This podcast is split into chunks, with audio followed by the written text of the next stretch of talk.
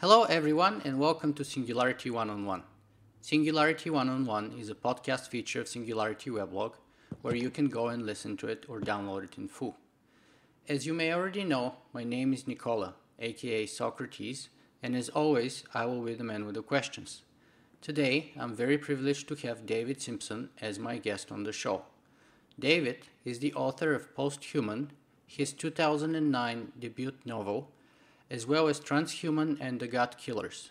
He has a master's degree in English literature from the University of British Columbia and lives in West Vancouver with his wife Jennifer.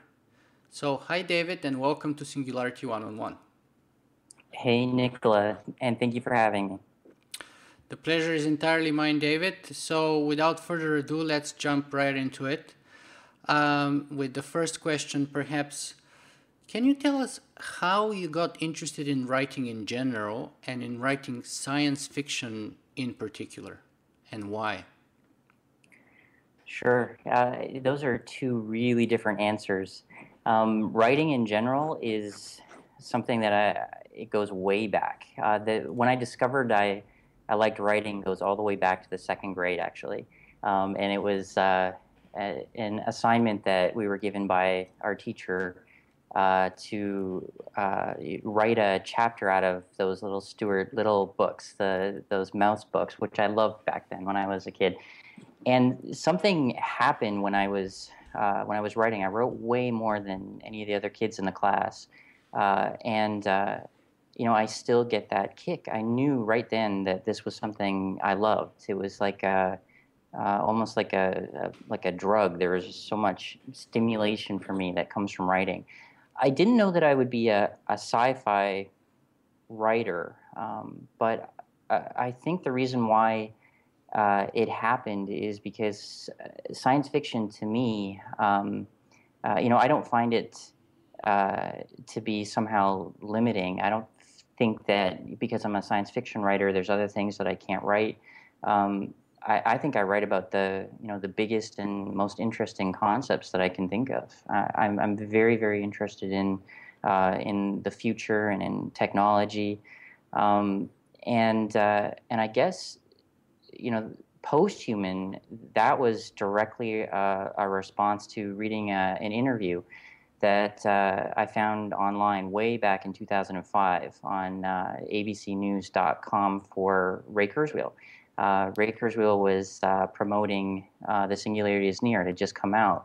And I, I, was already, you know, interested in science fiction for sure. I was doing my, uh, I think I was doing my honors thesis, and I had incorporated a, a bunch of science fiction into it, which is unusual in English departments. Um, but when I read his interview, uh, the the whole plot of Posthuman came to me at that moment, and uh, you know, a flood. It was it was great. I wrote down the whole outline, and uh, uh, I wrote the first chapter that night. Um, and, uh, and, that was all because of him. I'd never heard of him before that. Um, but as soon as uh, I read his vision for the future, um, it just opened creative doors. And so I'll probably be writing about that for a while. That's that's a fascinating story. Uh, and I would like to go a little deeper into it. But before we do that, I'd like to set up the stage of the general idea first, uh, if we can, a little better. Sure. Uh, by asking you, what exactly is the, the relationship between science fiction and technology, in your opinion? Uh, and was it uh, that the, that you had an interest in technology to begin with, and then into science fiction, or was it the other way around? Uh, you know, I it was probably it was probably the other way around. Um, you know, I, I am like uh, almost everybody. I mean, it's it's hard to find people that don't uh, enjoy Star Wars, and you know, I. Uh, I, I, was uh, I was a science fiction fan, I think, up to that point, and uh, and I was just uh, you know primed to be someone who is uh, you know possibly a science fiction writer later because I you know I read a lot of comic books and um, and they always dealt with a lot of science fiction themes too. But what really got me, you know, seriously considering writing science fiction novels was actually my education. When when I was, um, uh, you know, reading in UBC for my first degree, for my for my undergraduate degree, uh, you know, there isn't a lot of sci-fi, but when I was reading the sci-fi, that was the stuff that I was most interested in. Um, and you know, if it was uh, a dystopian novel, that's fine. It didn't matter. If it was something that was about the future and society and how technology might change things, Fahrenheit 451 is probably a really good example of that. Uh, then those were the the works I was really drawn to. And then I got into uh, William Gibson actually because of that. It was through that. Um, there was a class where I was lucky enough that we did uh, Neuromancer. Uh, and you know, then I, I watched a, a, documentary that he did in, in the year 2000 called uh, No Maps for These Territories. And that was the first time I'd ever heard about uh, nanotechnology and, and, and posthumanism, and it just blew me away. Just blew me away. So so that's where um, you know I started to see stories. Uh, but then it was just a little while later when I read that Kurzweil interview. That's when when a full story really came to me.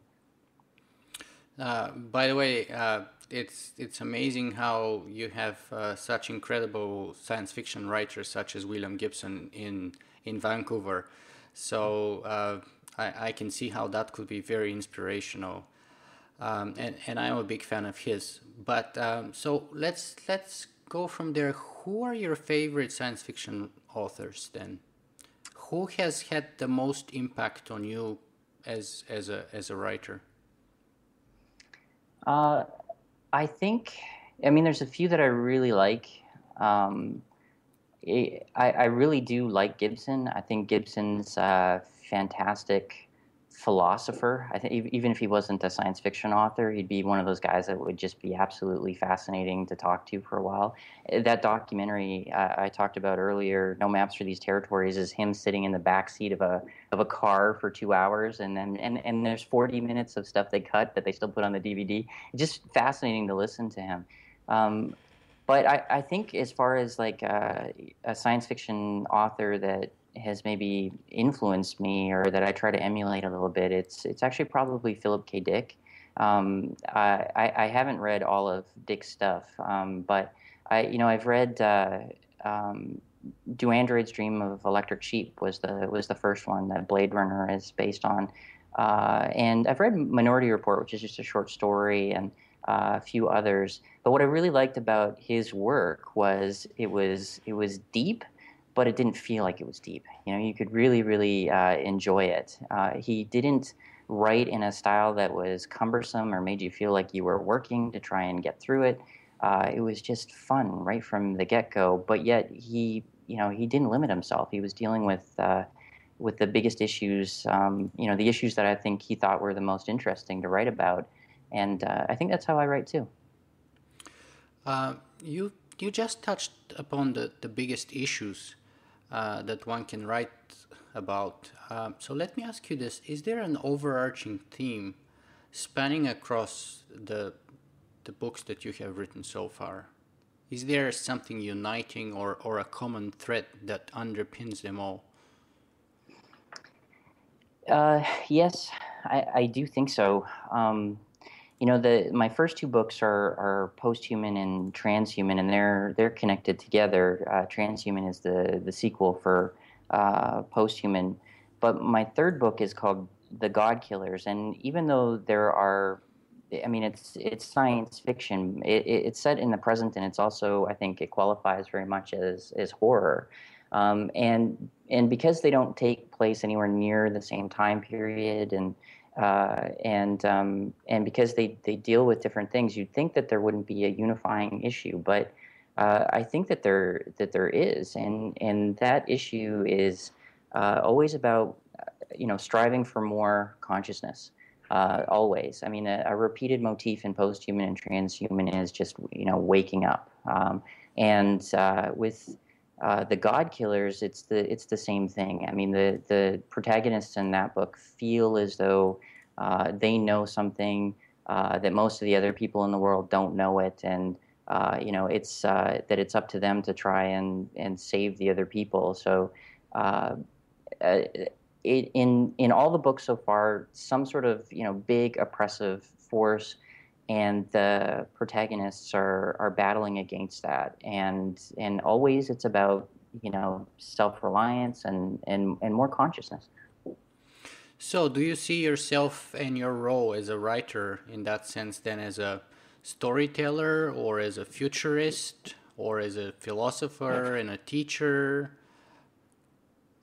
Uh, well, all of those, but uh, but I think as a teacher, I mean that's a that's a big one. Um, you know, the African writer Chinua Achebe says just very simply, writers are teachers. And uh, I agree with that. I really do. And um, I think that the best works um, teach you something. And that's what, what grounds them and makes them interesting, even if you don't realize that you're learning something. And I, I don't really want my uh, readers to feel like my work is uh, pedantic or, or even that it's really didactic. I, I want them to, to enjoy it. And I love it when you know people say that they they read the books and they go through them very very quickly. You know, they'll read them in a in a, in a day or two, um, and, and, they'll even describe them sometimes as light.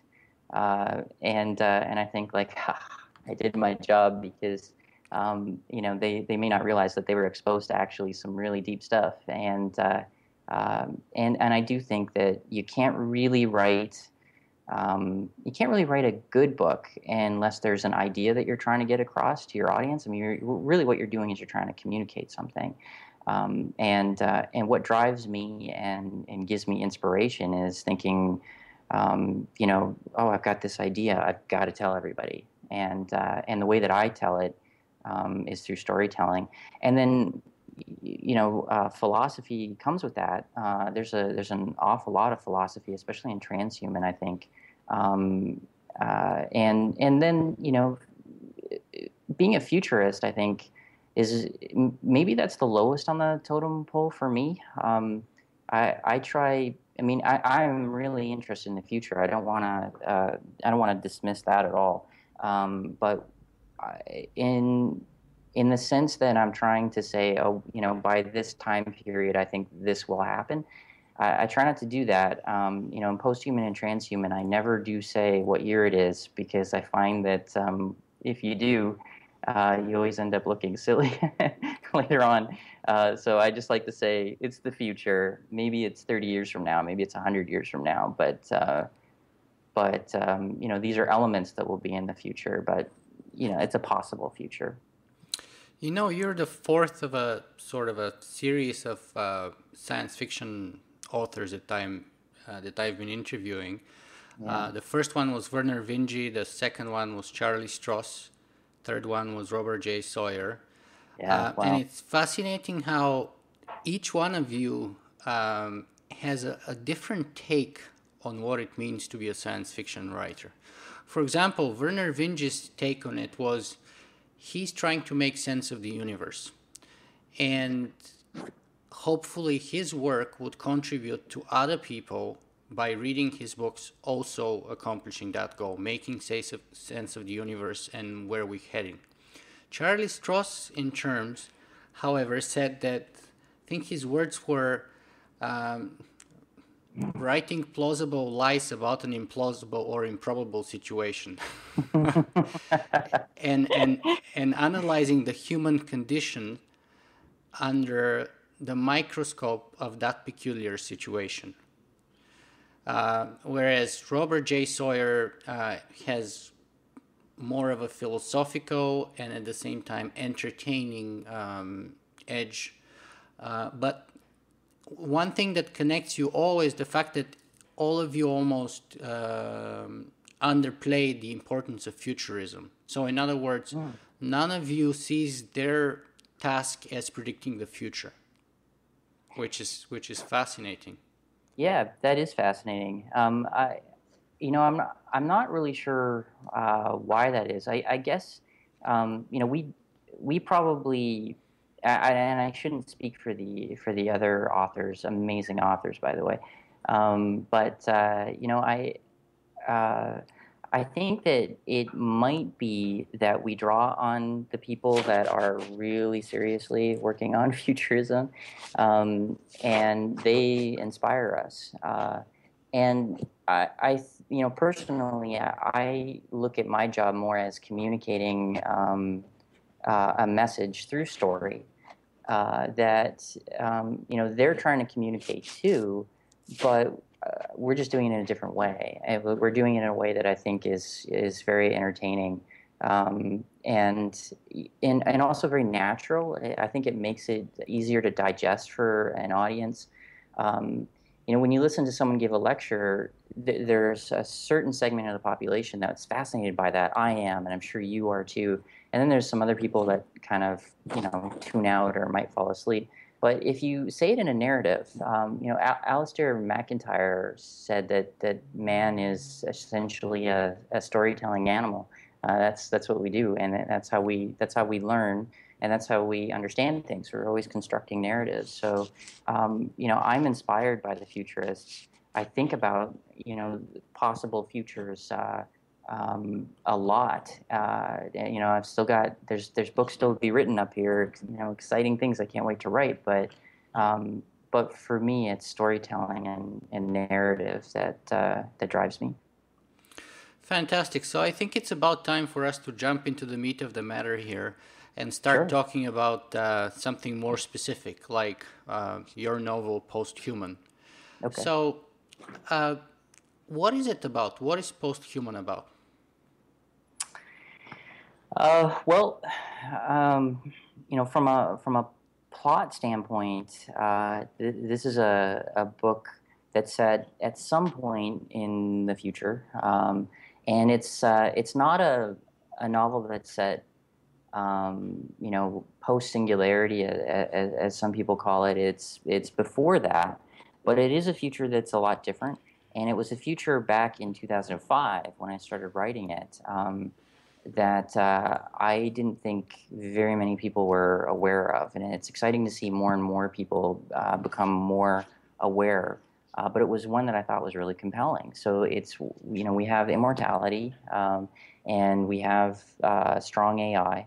Um, and we have uh, people that have um, incredible abilities. I mean, the, the nanobots uh, that they have inside of their bodies aren't just there to, um, you know, to to keep them young. They're they're also there to make their lives, uh, you, you, know, very attractive. Actually, very very easy. I mean, you, you're you're not cooking things for yourself. Uh, you're you're not um, you know wanting an outfit and having to go to the mall. I mean, anything that you want, you can have, which sounds fantastic. You have an onboard mental computer, so there's no mobile phones or, or, or laptops or anything like that. Um, but there is a dark side in, in the novel, and that dark side is that uh, because everybody is connected that way, um, they're also very, very easily uh, monitored, and there's maybe uh, um, a tension between all of the luxury that they get to live in, but then um, this lack of privacy that that they also have. Um, and there's other issues that come up too, like space. We, when we talk about, um, you know, one of the first things people will talk about when you when they uh, hear about immortality is, uh, but what about overpopulation? So in in the book, the the protagonist is uh, a terraformer, and they've already terraformed the the moon and they've terraformed Mars. Um, he's working on Venus at the at the beginning. Um, there there are intelligence upgrades that happen for the population, and uh, at in the first act of the book, um, the the five you know main characters that are, are working as terraformers on Venus they get disconnected from the internet. They don't get their intelligence upgrade and when they come back, uh, everybody is uh, dead, uh, gruesomely so. And, uh, and, and that's the first act that gets the story going, and they have to figure out what what happened. And um, I I won't go any further into that, but there's but there are elements that uh, that are that are interesting. Um, uh, you know, it's only the first act. There's lots more still to come. Plus, you know, a whole sequel as well. So so it doesn't end there. I think that's that's enough information to sort of uh, pique the interest of our viewers into into your book. Uh, oh, hopefully. hopefully. Yeah. but uh, let me ask you this though. Uh, so in a way, this is um, a kind of an apocalyptic mm. sort of pre singularity or a soft takeoff singularity kind of a scenario in which four or five people who were away when the upgrades happened happened to be the only survivors on the face of the earth. Um, so how is that different from, say, the, the Terminator or the, the classical Matrix scenarios? And what's what's different uh, about your book? Uh, well, I think that I mean I, I agree that it's um, it's uh, it's apocalyptic. Um, at, at least the first book and and the inciting incident is really apocalyptic. Um, but I, I, guess what I'd say is different is just that I, I, think I am looking at different things. I'm, I'm all over the place with posthuman and with transhuman uh, because there's there's so many um, conflicting visions of what uh, the singularity might be like, or or the time just before the singularity, or even the time after the singularity, and uh, I think that uh, maybe unlike the Matrix, where it's you know it's we, we really only get one scenario throughout all three of the the movies, um, and uh, the first movie is one of my favorite movies, by the way. I think it's fantastic. But um, with the Terminator, I think that that's pretty close to the the case too. I mean, they they do. You know the the last movie is set in the future, but but really it's telling the the same narrative that there's you know these terminators that are are battling humanity and and that's it. Uh, with mine, I'm exploring a lot of different things. I mean the uh, the you know the the so-called uh, gray goose scenario um, and uh, you know the dangers of AI. Um, you, you, know uh, the the humans or the, the uh, they're a group called purists and in uh, my books versus uh, post-humans and uh, you know even androids and and it's just a uh, it, really is um, it's almost like a smorgasbord of just just about every sort of vision that you've heard about um, but worked into a very uh, fast-paced and and actually uh, clear narrative. I mean, that, that sounds like it, it might be really confusing to examine all of those things, but I, I like to um, have arcs and twists and turns. Um, you know, we're dealing with one issue. Maybe we're dealing with uh, you know AI. We think, and then the next moment we're dealing with uh, you know the dangers of uh, nanotechnology, or what does it mean to be human? And uh, and after we think we've dealt with all of those issues, then we find out that there's there's even more. The nature of um, reality versus uh, virtual reality too. I mean, all of those things are covered. Mm-hmm.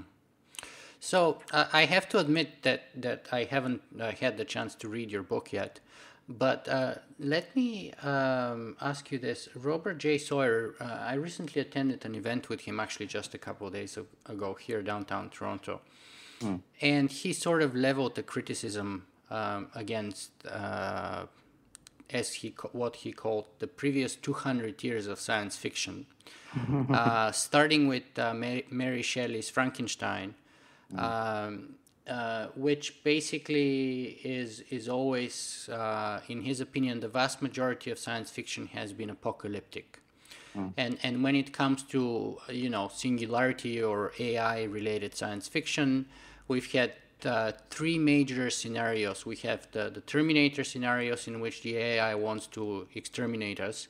We have the Matrix scenario in which they want to subjugate us or enslave us one way or another and you have the Borg scenario in which they want to assimilate us mm-hmm. into the collective, but there is no um, uh, popular, at least, uh, alternative in a sense of a peaceful uh, coexistence between humans and AIs.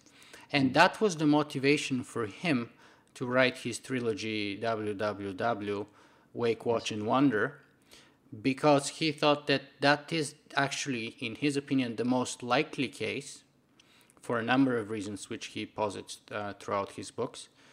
Um, and he criticized the sort of fear mongering of, of, of the traditional 200 years of science fiction.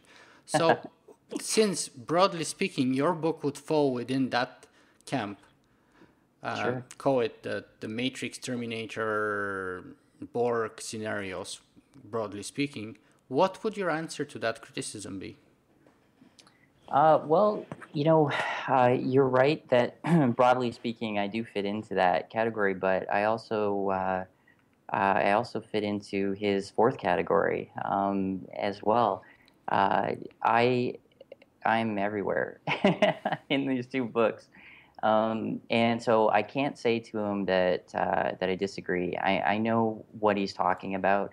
Um, you know, I I'm not so sure that. Uh, um, is it fear mongering? I mean, maybe a little bit, but um, you know, there there is a downside to these kinds of technology. You know, he, uh, Hugo talks about it, and he's uh, uh, you know, when when I listen to Hugo de Garis, I mean, when you listen to him for a while, when he's talking about um, you know the dangers of uh, of AI uh, it's I just wish I could disagree with him on so many points, but it's hard to. At the same time, I don't disagree with uh, the more optimistic ideas. Um, I don't disagree with Robert J. Sawyer's, and I don't disagree with uh, uh Ray Kurzweil's either.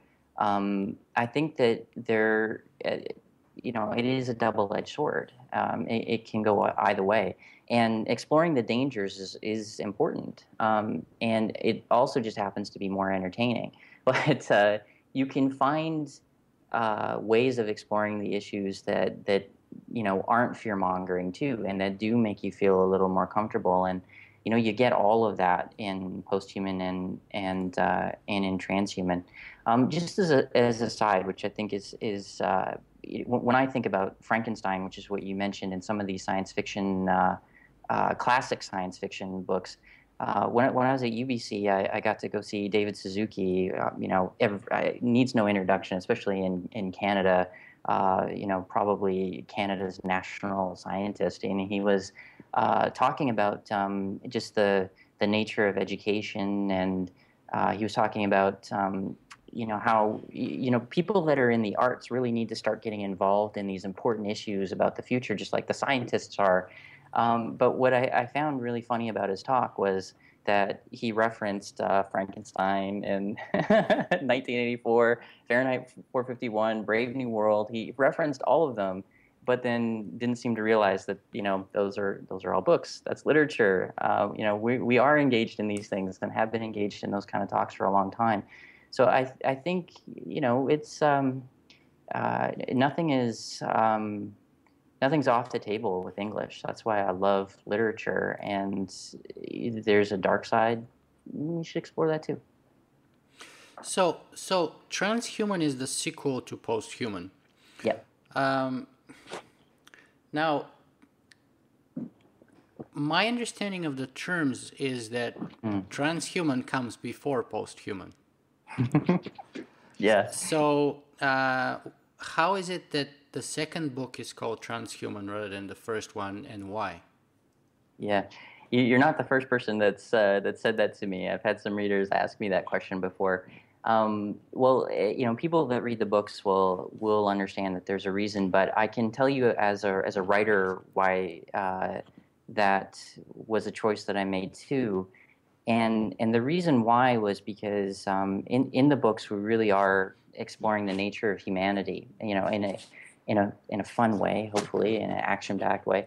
Uh, but but we are exploring it, and in the first book, um, you, you, know, the the attitude is really that once we've changed ourselves in these sorts of ways, you know, once we have immortality, once we have onboard mental computers, we're not human anymore. Um, you know that well, there are humans, and then there's us, and we're something else. So we're post-human, and we're different. And uh, and so the the titles really reflect more of um, you know, like a, I, I guess I would say um, an evolving realization that, uh, well, you know, maybe we're not really post-human um, just because, uh, you know, we've, um, because we're changing. Um, the, the epigraph at the, the beginning of um, transhuman uh, is a quote from Charles Dubois, but it says, the most important thing is this, to be ready at any moment to um, abandon what we are for what we could become. And uh, and you know, I think that's a very human concept, uh, and that there's you know there's no sin to having nanotechnology. Um, you know, that's just a personal opinion, and it's the opinion of some of the characters, and there's other characters, of course, who who disagree, and I try to give you know all, all of those uh, different voices um, uh, a hearing, but um, but that's what it's about. So it's a this idea that you know we aren't human anymore, and then kind of coming back a little bit and thinking, well, maybe maybe we're still human, and that's why. So that, that's why I'm I'm reversed on the on the terms there. That's very interesting. I I I very much like that that take on it. It's it's worth uh, it's worth looking into it. Definitely, yeah, I like that. Um, so, is there a third book coming after Transhuman?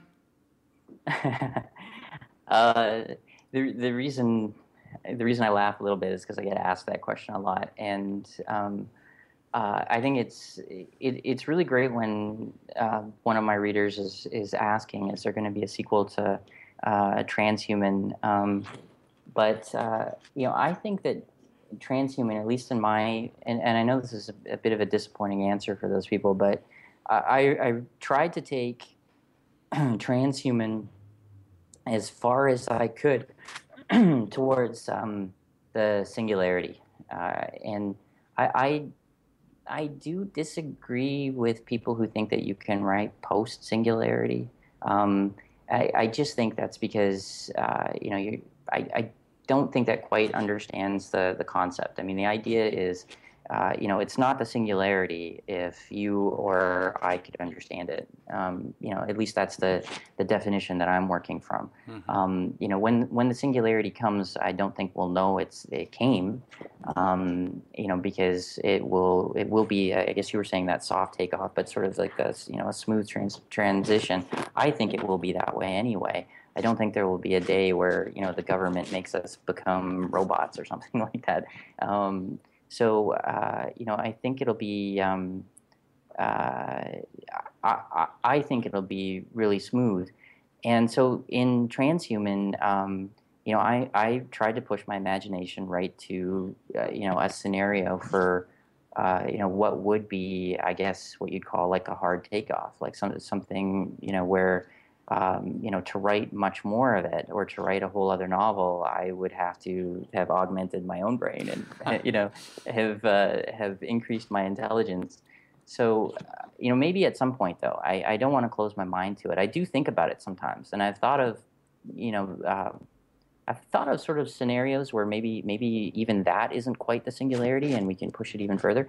And the, the, the good news, though, for readers is that there will be a prequel. Though uh, I'm really interested in how we get from right here to how we get to uh, the the setting that we have in Posthuman, and uh, I actually do have that book all all plotted out and planned out, and it's going to focus on uh, a character uh, that is nicknamed Old Timer, and uh, people who've read the books will, will remember him. And uh, we go back and we find out about his backstory, and he lives through our time period, and then ends up in that in that post-human scenario. So, um, so and it's you know I think it might be the most exciting one of the books once it once it's finished.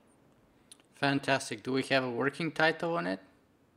Uh, we do. Uh, the working title is Subhuman. Subhuman. Subhuman, yeah, but we'll we'll see. We'll see. I, I find that I do change my titles usually when I'm as mm-hmm. I'm as I'm writing the books. Fascinating. So, uh, for those of us uh, who would like to follow up on your upcoming work and discover more about your previous work and about yourself, what's the best place to go and get more information?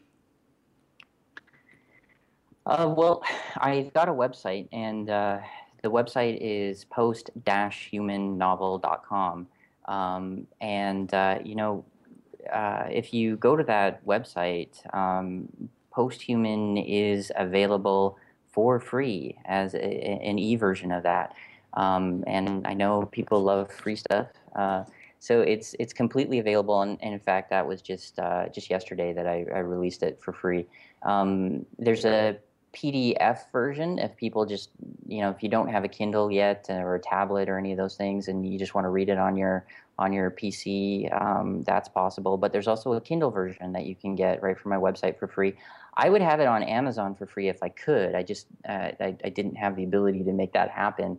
Um, but uh, but you can get it from my website. You can read excerpts of uh, the God Killers and Transhuman there as well, and and read a whole bunch of reviews and and connect to my blog and connect to Facebook on there as well. Um, and then, as far as uh, getting your hands on a copy of the God Killers or Transhuman, the best thing to do is go to Amazon.com. Uh, there's Kindle versions for for 99 cents. So uh, that's that's the cheapest way of getting them. But you can also get uh, you can get paperback versions too. Um, that's possible too if you're if you're old school. Fantastic. So, David, I'd like to close our interview today with um, the following question. Sure. Do you have a single message that you would like our viewers and listeners to take away from this interview today?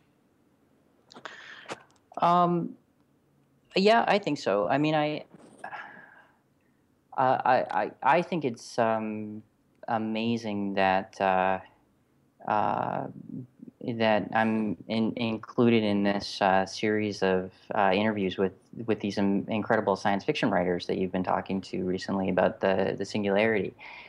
And you know, the message that, that I would love somebody to, to take from this um, isn't so much about the singularity. It's more uh, it's more just inspiration, um, because uh, you know my my background, uh, my biography. I don't really talk about it too much um, in in public, but uh, uh, you know, I'm a I'm a high school dropout, and uh, uh, you know, I I also have a master's degree though from the University of British Columbia. Should have got up there on the wall behind me.